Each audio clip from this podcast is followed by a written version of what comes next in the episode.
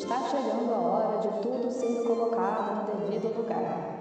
Ordens absurdas não se cumprem. Nós não queremos negociar nada.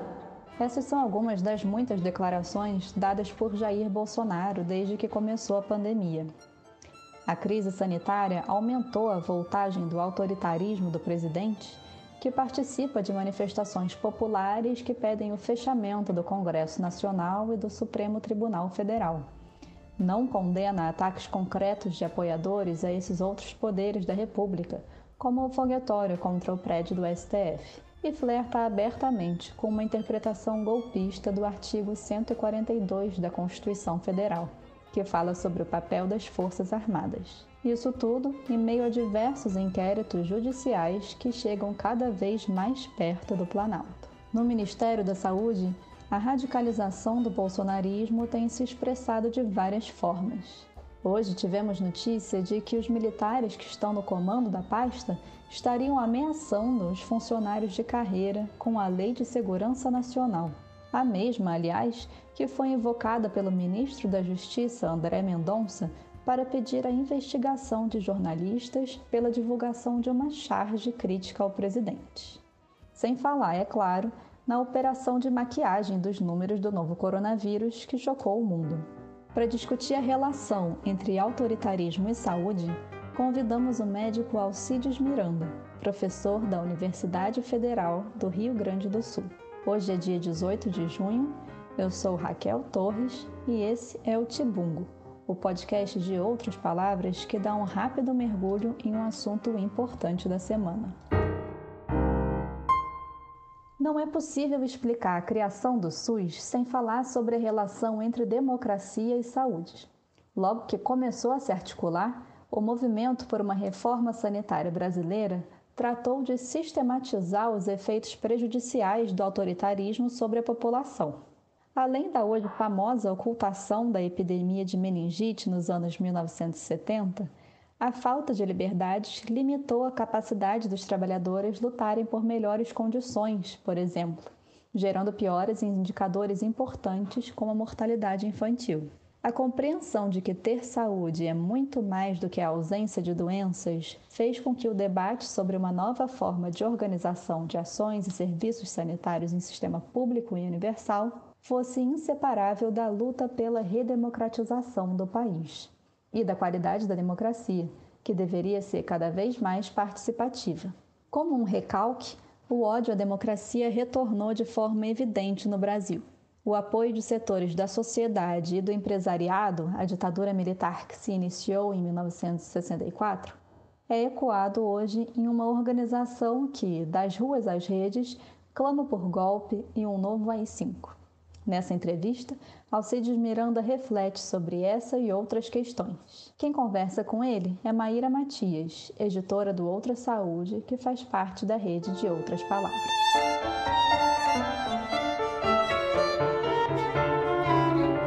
Alcides, antes de mais nada, eu queria a sua análise sobre como nós chegamos a esse ponto tão pouco tempo depois de espantar os fantasmas autoritários de uma ditadura que durou 21 anos. Saudações a quem me ouve e reconhecendo assim que o caso histórico brasileiro ele é complexo, né, permeado de versões contraditórias. E eu vou tomar como referência algumas categorias explicativas é, do Antônio Gramsci, né, do filósofo sardo Antônio Gramsci. E a partir dessa categorização, eu acho que contextualmente né, dá para é, é, definir que no caso brasileiro a gente teve pelo menos três grandes blocos históricos, três grandes é, é, grupamentos né, de dominação ao longo da nossa história. Quer dizer, primeiro, né, e durante séculos, um bloco com a preponderância e hegemonia de uma oligarquia latifundiária e rural, né, que perdurou essa predominância até né, a velha república, chamada velha república. Depois um bloco com a preponderância e hegemonia de uma oligarquia industriária e urbana, né, que atuou em condomínio com essa oligarquia rural que eu referi anteriormente né, e que perdurou até meados da década de 1980. E contemporaneamente, né, eu acho que predomina agora um bloco com a preponderância e hegemonia de uma plutocracia rentista, né, que vive do capital financeiro, né, da exploração do capital financeiro.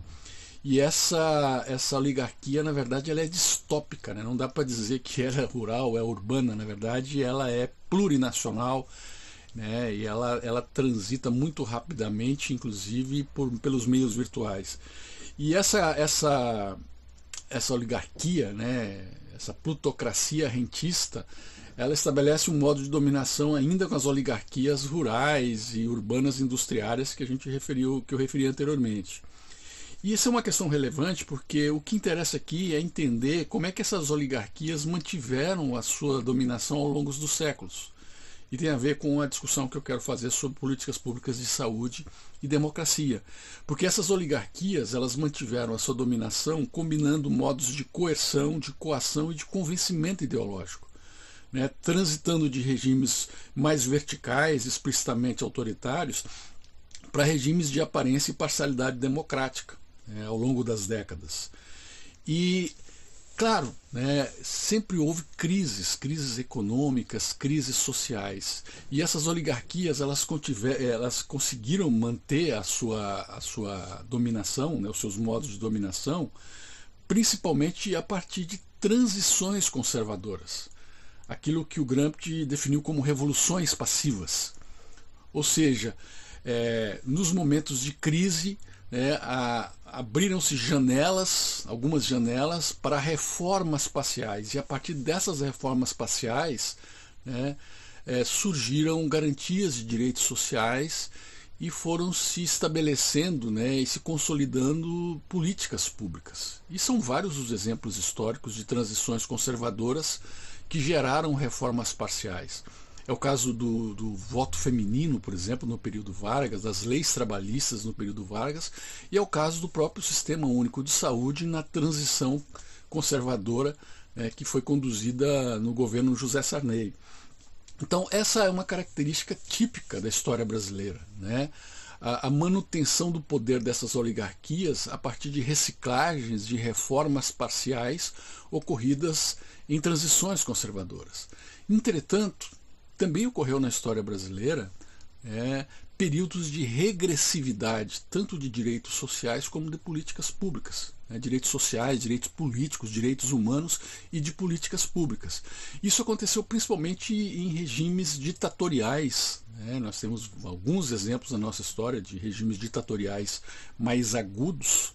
Né, e nós temos, é, estamos vivendo agora, nesse momento, um período de regressividade né, de regressividade né, não só de direitos políticos, humanos e sociais, mas também, evidentemente, das políticas públicas que são respostas institucionais às necessidades sociais, aos problemas de iniquidades. Então, essa é uma questão que eu queria colocar como, digamos assim, um pano de fundo para as questões que eu vou versar, mas com um agravante. Quer dizer, nós estamos vivenciando agora um período de regressividade política, né? Como já ocorreram outros períodos ao longo da nossa história, mas isso está agravado porque em concomitância está acontecendo uma situação crítica né, gerada pelo agravamento da pandemia da Covid-19. Então nós temos aí uma, uma confluência de situações críticas, né, com vários desdobramentos possíveis, mas com um evidente agravamento, uma evidente agudização do problema da regressividade em relação às políticas públicas, especificamente às políticas públicas de saúde. O golpe militar aconteceu em 64 e rapidamente os indicadores de saúde começaram a piorar no Brasil. Para ficar em um exemplo, a capital de São Paulo viu a mortalidade infantil ir de 60 óbitos a cada mil nascidos vivos em 1960 para 90 mortes em 1973. Como se dá essa relação entre autoritarismo e deterioração das condições de saúde? Tem, nós temos vários exemplos históricos né, no decorrer da, da, da ditadura militar, por exemplo, de 64, é, com uma evidente piora de indicadores e também a tentativa da ditadura de esconder informações ou de é, deturpar informações sobre a piora do estado de saúde da população. E isso se torna evidente, porque, na verdade, quando ocorre uma maior centralização do poder autoritário, né, é, vai haver o desmonte ou a descaracterização de serviços de saúde, não só né, assistenciais, mas serviços de vigilância em saúde. E aí é, a gente né, tende a, a, a, lidar com essa dificuldade. E como exemplo, nós temos o famoso caso da meningite na década de 70, né, onde houve uma intencionalidade de não, não se divulgar os dados né, da, da, prevalência da, da meningite numa fase aguda da epidemia. E outro exemplo são os casos de malária no norte do país, onde sempre houve uma, uma negligência intencional, né, tanto no registro como na divulgação de casos. Mas agora, né, em relação a essa situação crítica da pandemia da Covid, eu acho que é uma situação mais grave, né, porque aliada né, a essa dificuldade, essa piora, digamos assim, é, gradual, progressiva, né, das políticas de saúde e, portanto, né, dos indicadores acerca do estado de saúde da população, nós temos um pendor necropolítico evidente né, em relação a esse governo atual, o governo Bolsonaro. Alguns preferem dizer que o grande problema do governo é o negacionismo em relação à ciência, né, às alternativas que estão sendo apresentadas, é, principalmente pelo conhecimento epidemiológico para se lidar com o problema da pandemia, mas eu acho que vai além disso. Né? Existe realmente um pendor necropolítico, um pendor, um, um pendor né, de insensibilidade, de indiferença sistêmica, mas também né, de uma intencionalidade de descarte, né, de desprezo com relação a um contingente populacional importante que são as pessoas que estão em maior vulnerabilidade, as pessoas que estão em maior fragilidade social. Então, é, autoritarismo e piora de situação de saúde é uma equação repetida historicamente, né, mas em cada ciclo de repetição ah, tende a haver maior dificuldade, tende a haver uma maior complexificação desse tipo de problema, né, porque os desdobramentos, as derivações têm a ver né, com indiferença sistêmica, tem a ver com necropolítica, pelo menos na contemporaneidade. No final dos anos 70 em diante, a luta pela democracia se mistura definitivamente com a luta pelo direito à saúde. Como era esse debate e como ele desembocou na criação do SUS? Um período da nossa história, a década de 70, em que contingentes importantes de trabalhadores de saúde, de professores universitários, pesquisadores, movimentos populares se dão conta da necessidade estratégica de vincular a luta pela saúde, a luta pela reforma do Sistema Nacional de Saúde, com a luta pela redemocratização do país, porque se vivia naquela ocasião né, o período da ditadura militar, onde se iniciava um, um distendimento né, chamada abertura política. E uma das razões é evidente, quer dizer, a, o entendimento de que a, os determinantes sociais, econômicos e políticos são imprescindíveis para a definição da situação de saúde. Então, a democracia social, a democracia racial, a democracia é, de acesso é imprescindível para a garantia de condições mínimas né, de saúde da população.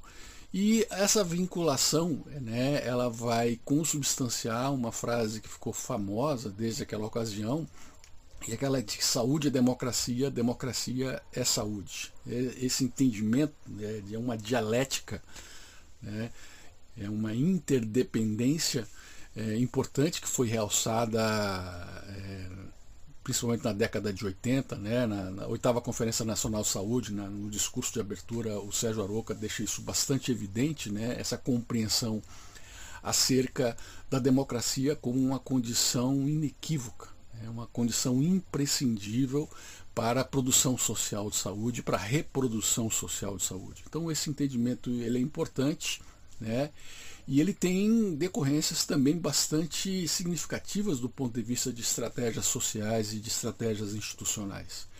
Porque passa a fazer parte da agenda da reforma sanitária não só a criação de um sistema de saúde, que foi o Sistema Único de Saúde, o SUS, mas também políticas né, que vão incidir né, políticas principalmente intersetoriais que vão incidir sobre os chamados determinantes do processo de saúde e doença né, e, e da produção e reprodução social de saúde. Então esse entendimento, né, ele está consolidado ao longo de décadas. Lamentavelmente, nem sempre ele derivou em estratégias concretas, estratégias efetivas né, para lidar com uh, os determinantes ou para proteger os mais expostos a riscos, não somente riscos é, é, de morbidade, riscos específicos epidemiológicos, mas também riscos sociais, riscos ambientais, para proteger os mais vulneráveis, para proteger aqueles mais expostos a danos né, no mundo do trabalho, danos ambientais. Quer dizer, toda essa sistemática de promoção e proteção de saúde lamentavelmente ficou num segundo plano, né? e o que foi colocado realmente em evidência, isso é natural, mas é a questão assistencial, né? a questão da reabilitação, a questão da reintegração também ficaram um pouco no segundo plano. Mas esse, isso dá origem né, àquele entendimento do princípio de integralidade do Sistema Único de Saúde, que implica né, em, em políticas públicas, estratégias sociais, estratégias institucionais para se lidar com determinantes do processo saúde e doença, não somente determinantes, como eu disse antes, epidemiológicos, bio, biológicos, mas também determinantes sociais, determinantes é, psicológicos, com políticas de proteção da saúde, de redução de danos, além das políticas de assistência né, e das políticas de reabilitação e de reintegração.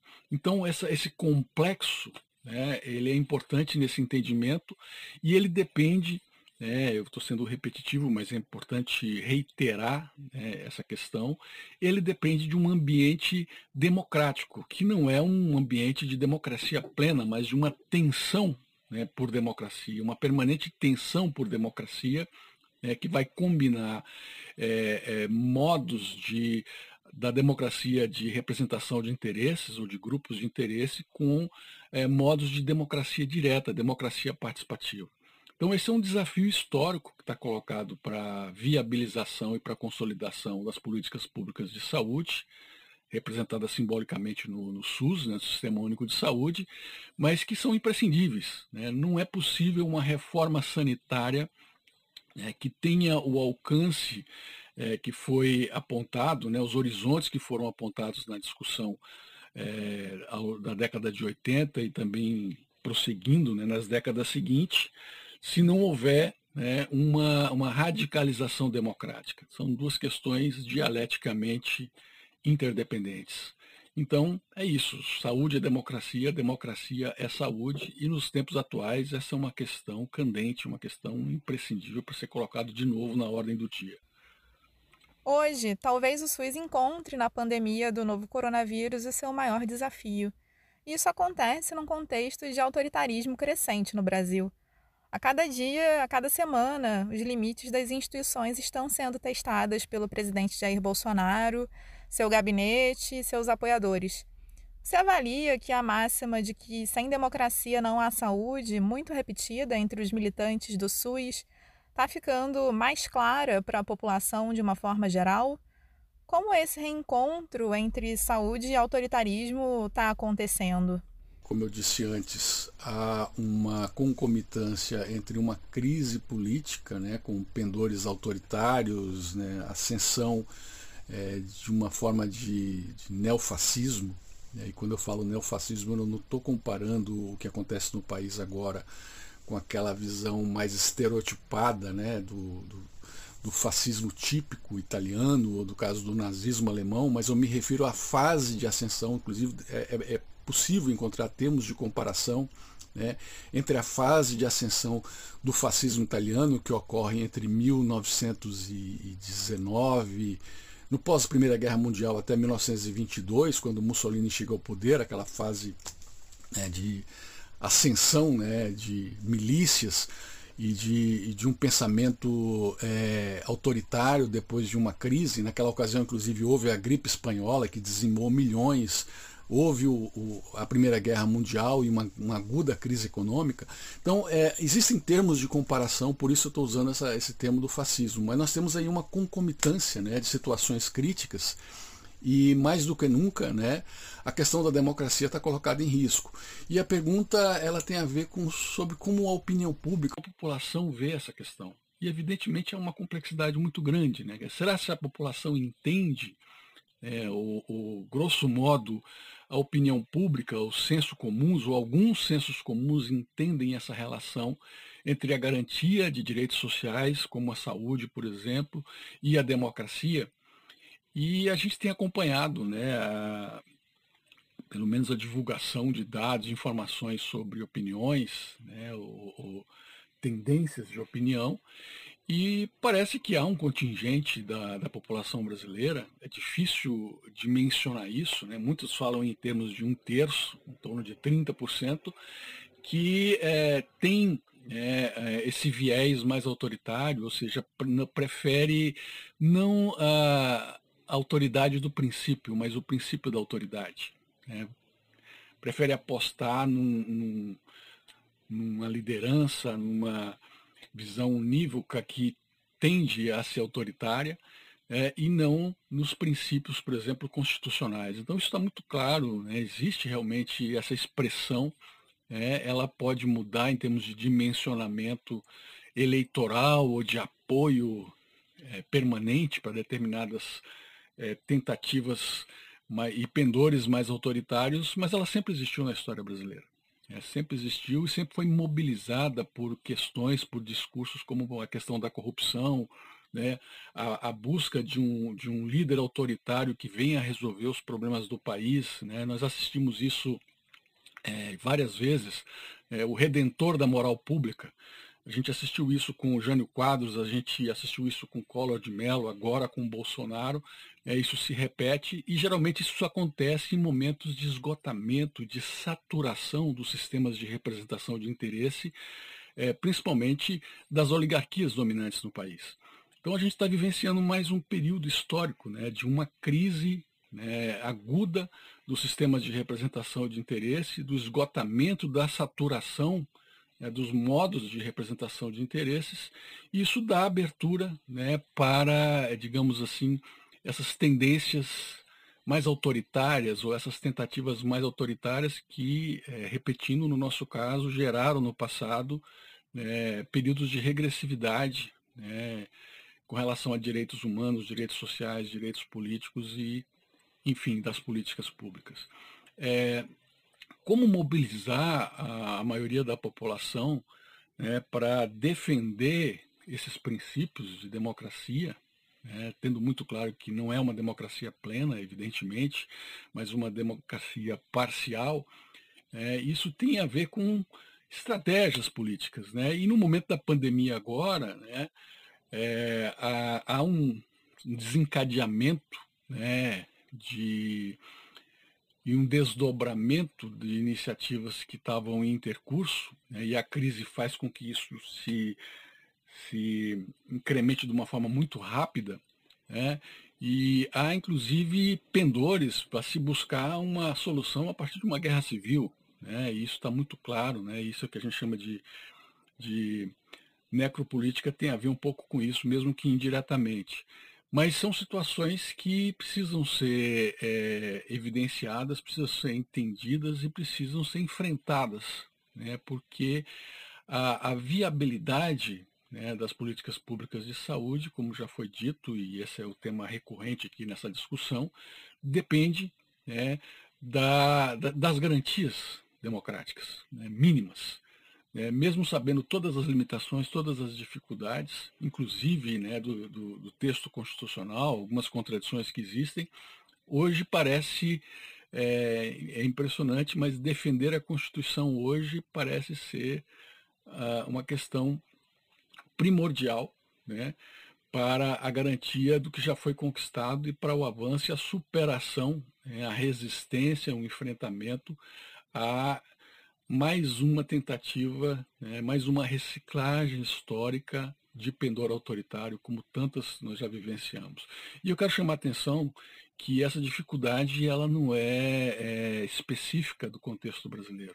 Dizer, nós assistimos hoje no mundo inteiro, né, tem vários exemplos aí nas Filipinas, na Hungria, nos Estados Unidos, né, é, na Itália, em outros países da Europa, na Polônia, de é, um incremento desses pendores autoritários e um risco né, para os direitos sociais e, evidentemente, com desdobramentos de desmonte, né, de, de, de descaracterização, de desestruturação de políticas públicas, muitas delas, inclusive, já consolidadas. Esse é um desafio histórico, né, um desafio que se apresenta mais uma vez para as gerações que estão é, lidando com a perspectiva de consolidar né, não somente um sistema único de saúde, não somente políticas públicas de saúde, mas a, a, a sociedade brasileira. Né, a, nós estamos num umbral civilizatório, como já aconteceu em vários outros momentos. Há no ar vários sinais de endosso ao autoritarismo, né? A gente vê pessoas dispostas a sair em carreatas e buzinar na frente de hospitais, mesmo invadir hospitais. Indivíduos que agridem profissionais de saúde, arrancam cruzes em monumentos que homenageiam as vítimas da pandemia, enfim. Existe uma parcela né, de brasileiros com tendências autoritárias, para dizer o mínimo, e me parece que esse componente sociológico se revelou mais nitidamente do que nunca em 2020. Na sua avaliação, parte das dificuldades de implementar o SUS tem a ver com esse conflito entre o princípio da igualdade, que todos no Brasil são cidadãos e têm direitos, e o seu inverso? Eu acho que a agudização da crise, né, ela coloca em evidência expressões que são seculares. Né? Nós temos muitos problemas mal resolvidos ao longo da nossa história, né? é, notadamente, por exemplo, a abolição da escravatura que não houve, na verdade, uma, um decreto né, sem nenhum tipo de estratégia social, nenhum tipo de estratégia institucional inclusiva ao longo de décadas, um racismo permanente, né, resquícios de, de, de do colonialismo, resquícios né, de um patriarcalismo que vão né, é, estabelecer na sociedade brasileira é, entendimentos diversos e tensões permanentes. Né? E sempre que se busca avançar na conquista de direitos sociais, na ampliação principalmente é, de estratégias institucionais e sociais para diminuir as iniquidades né, e as grandes desigualdades sociais, nós vamos encontrar é, uma reatividade né, que vai se expressar de diversas formas. Né? E ao longo do tempo ela pode né, é, cumulativamente gerar é, situações que vão é, para um enfrentamento mais evidente. É o que está acontecendo agora. Né?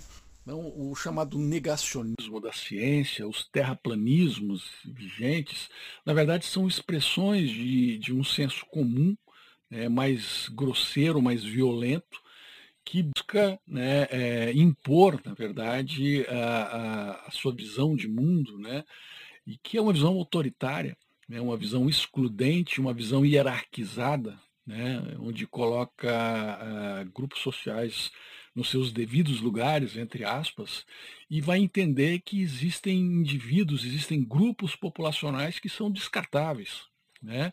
Então, a postura de empresários com relação agora às medidas de distanciamento social, os tensionamentos que são feitos né, por grupos econômicos é, visando o retorno a uma normalidade, entre aspas, socioeconômica, que implica, inclusive, na naturalização da, das mortes que estão acontecendo, mortes evitáveis que estão acontecendo, são um exemplo mais agudo dessa relação é, no contexto da, da epidemia, né, do intercurso dessa epidemia, como eu disse antes, é uma crise concomitante. Mas revela né, o, o que já existia e que, de certa maneira, estava meio escondido. Né? É, é, essa parcela da população que tem esses pendores mais autoritários, né, mais excludentes, né, é, se revela a partir de discursos meritocráticos, né, de uma visão sobre é, empreendedorismo, de empresariamento do Estado, né, uma governamentalidade, como diria o Foucault, de introjetar uma racionalidade é, de concorrencial, né, hierárquica, excludente, inclusive na gestão das políticas públicas. Isso está evidente, né? E uma questão que está colocada é, para reflexão é como uma reforma, é uma pretensão de reforma de uma política pública, e tomando como exemplo a reforma sanitária e o SUS, é, às vezes tende a focar ou a concentrar os seus esforços em reformas institucionais no âmbito do Estado, reformas né, de políticas públicas pensando em políticas governamentais e muitas vezes é, desconsidera ou deixa num segundo plano uma questão imprescindível que são as estratégias sociais para se lidar né, com essa herança histórica, essa dívida social histórica e essa visão preconceituosa, essa visão autoritária de contingentes enormes da população. Então, uh, se a gente pegar a história do SUS nesses 30 e poucos anos, né, a gente vai ver um esforço enorme, né, idas e vindas, avanços e recuos é, de políticas institucionais, de políticas governamentais, muitas vezes né, na ilusão de que se é, estando no governo vai se fazer uma reforma, né, vai se consolidar uma, uma política como a do Sistema Único de Saúde e deixando em segundo plano é, iniciativas políticas imprescindíveis, estratégias sociais imprescindíveis. Né, e um bom exemplo da educação popular em saúde, que é uma questão primordial, né, era de avanço e de consolidação do SUS, que foi colocada num segundo plano, né? muitas vezes foi desprestigiada, foi desconsiderada e que, embora não tenha um impacto de curto prazo, né, ela vai contribuir nessa disputa, que é uma disputa essencialmente ideológica, pela, pela de corações e mentes, né, sobre a, a, a, os princípios né, da política pública, os direitos sociais que estão colocados como é, a questão primordial para a garantia né, de acesso a serviços, né, mas muito mais do que isso, a ideia de uma produção permanente de saúde, uma produção social de saúde. Então, essas questões, esses desafios estão colocados. A agudização da crise né, e a fragilidade né, do SUS com relação a algumas questões é, são matéria de, de reflexão né, política, né, de, de correção de rumos, mas ao mesmo tempo é importante realçar que nessa crise o SUS se apresenta como uma única alternativa, né, inclusiva a única alternativa para a maior parte da população. Então o SUS se apresenta na disputa dessa crise como uma questão, como uma política pública é, vital. Quais são os desafios não só da luta pelo SUS, mas pelo direito à saúde em um contexto de instabilidade sanitária, política e econômica que certamente vamos enfrentar? nos próximos anos? Bem, enfim, a última questão né, é a mais difícil de todas, porque reconhecendo né, essa concomitância de situações críticas, né, essa perspectiva de regressividade, essa disputa né, entre pendores mais autoritários e a resistência democrática, mesmo com o entendimento de uma democracia incompleta e parcial, quais seriam as alternativas, né? quais seriam as perspectivas de futuro em disputa. Né? Primeiro quero chamar a atenção que, é, e eu já disse isso, estou sendo repetitivo, mas é importante não perder de vista de que é, circunstâncias como essa já ocorreram no passado.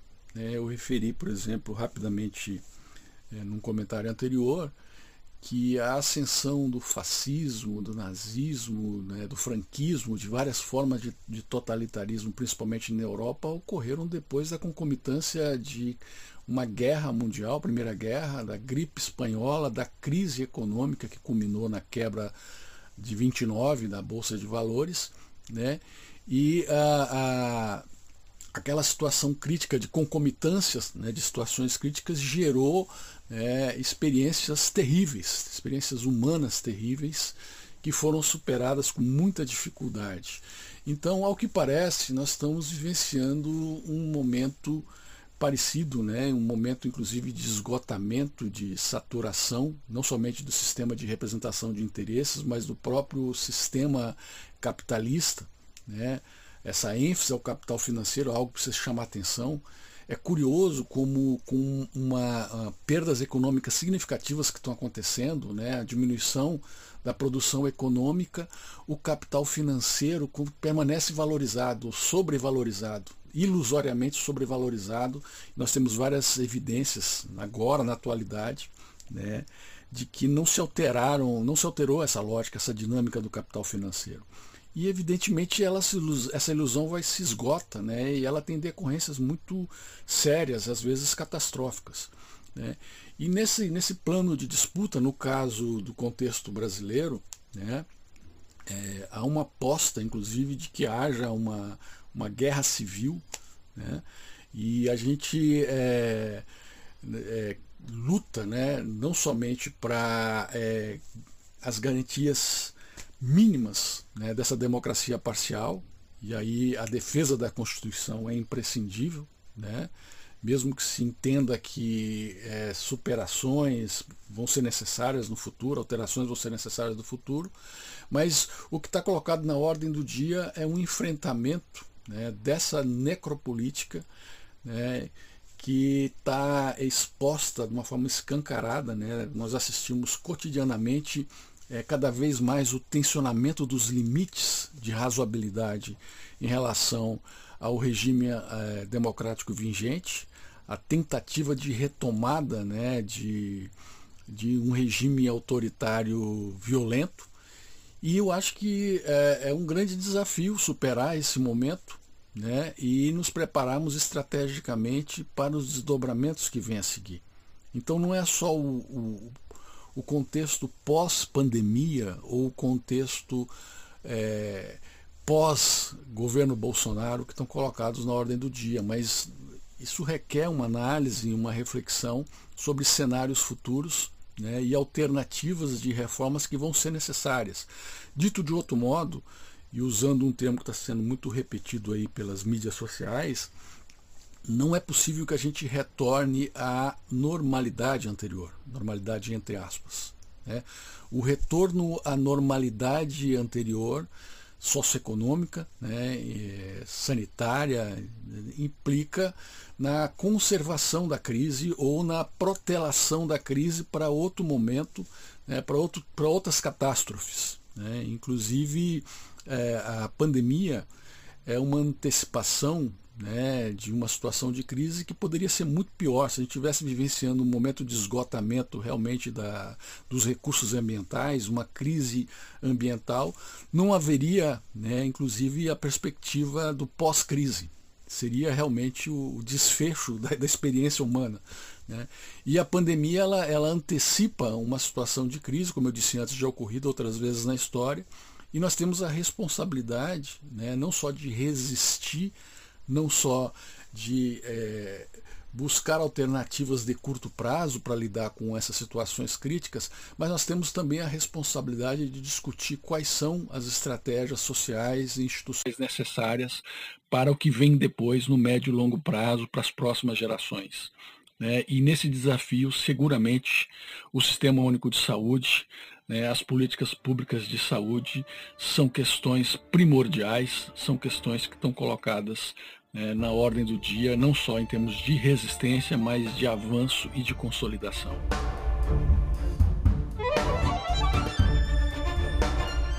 O Outra Saúde, que faz parte da rede de Outras Palavras, tem uma newsletter diária e gratuita que traz aos leitores um resumo comentado das principais notícias de saúde, tanto aqui no Brasil como no resto do mundo. Você pode ver todas as edições em outraspalavras.net barra Outra Saúde. Lá você encontra também o link para se inscrever e receber a news toda manhã por e-mail. Assim como a nossa newsletter, Todo o conteúdo do Outras Palavras pode ser acessado de graça. Não cobramos por nada, mas a rede depende da colaboração dos leitores e ouvintes. Se você pode apoiar, saiba como entrando em outraspalavras.net barra outros 500. Esse 500 é por extenso. Esse foi o Tibungo, o podcast de outras palavras com entrevistas sobre temas urgentes. O roteiro e entrevista foram feitos pela Maíra Matias. Eu, Raquel Torres, fiz a apresentação do programa. Gabriela Leite faz a edição e a distribuição do podcast. Quem faz as redes sociais são Lucas Scatolini e Simone Paz. A coordenação é de Antônia Martins.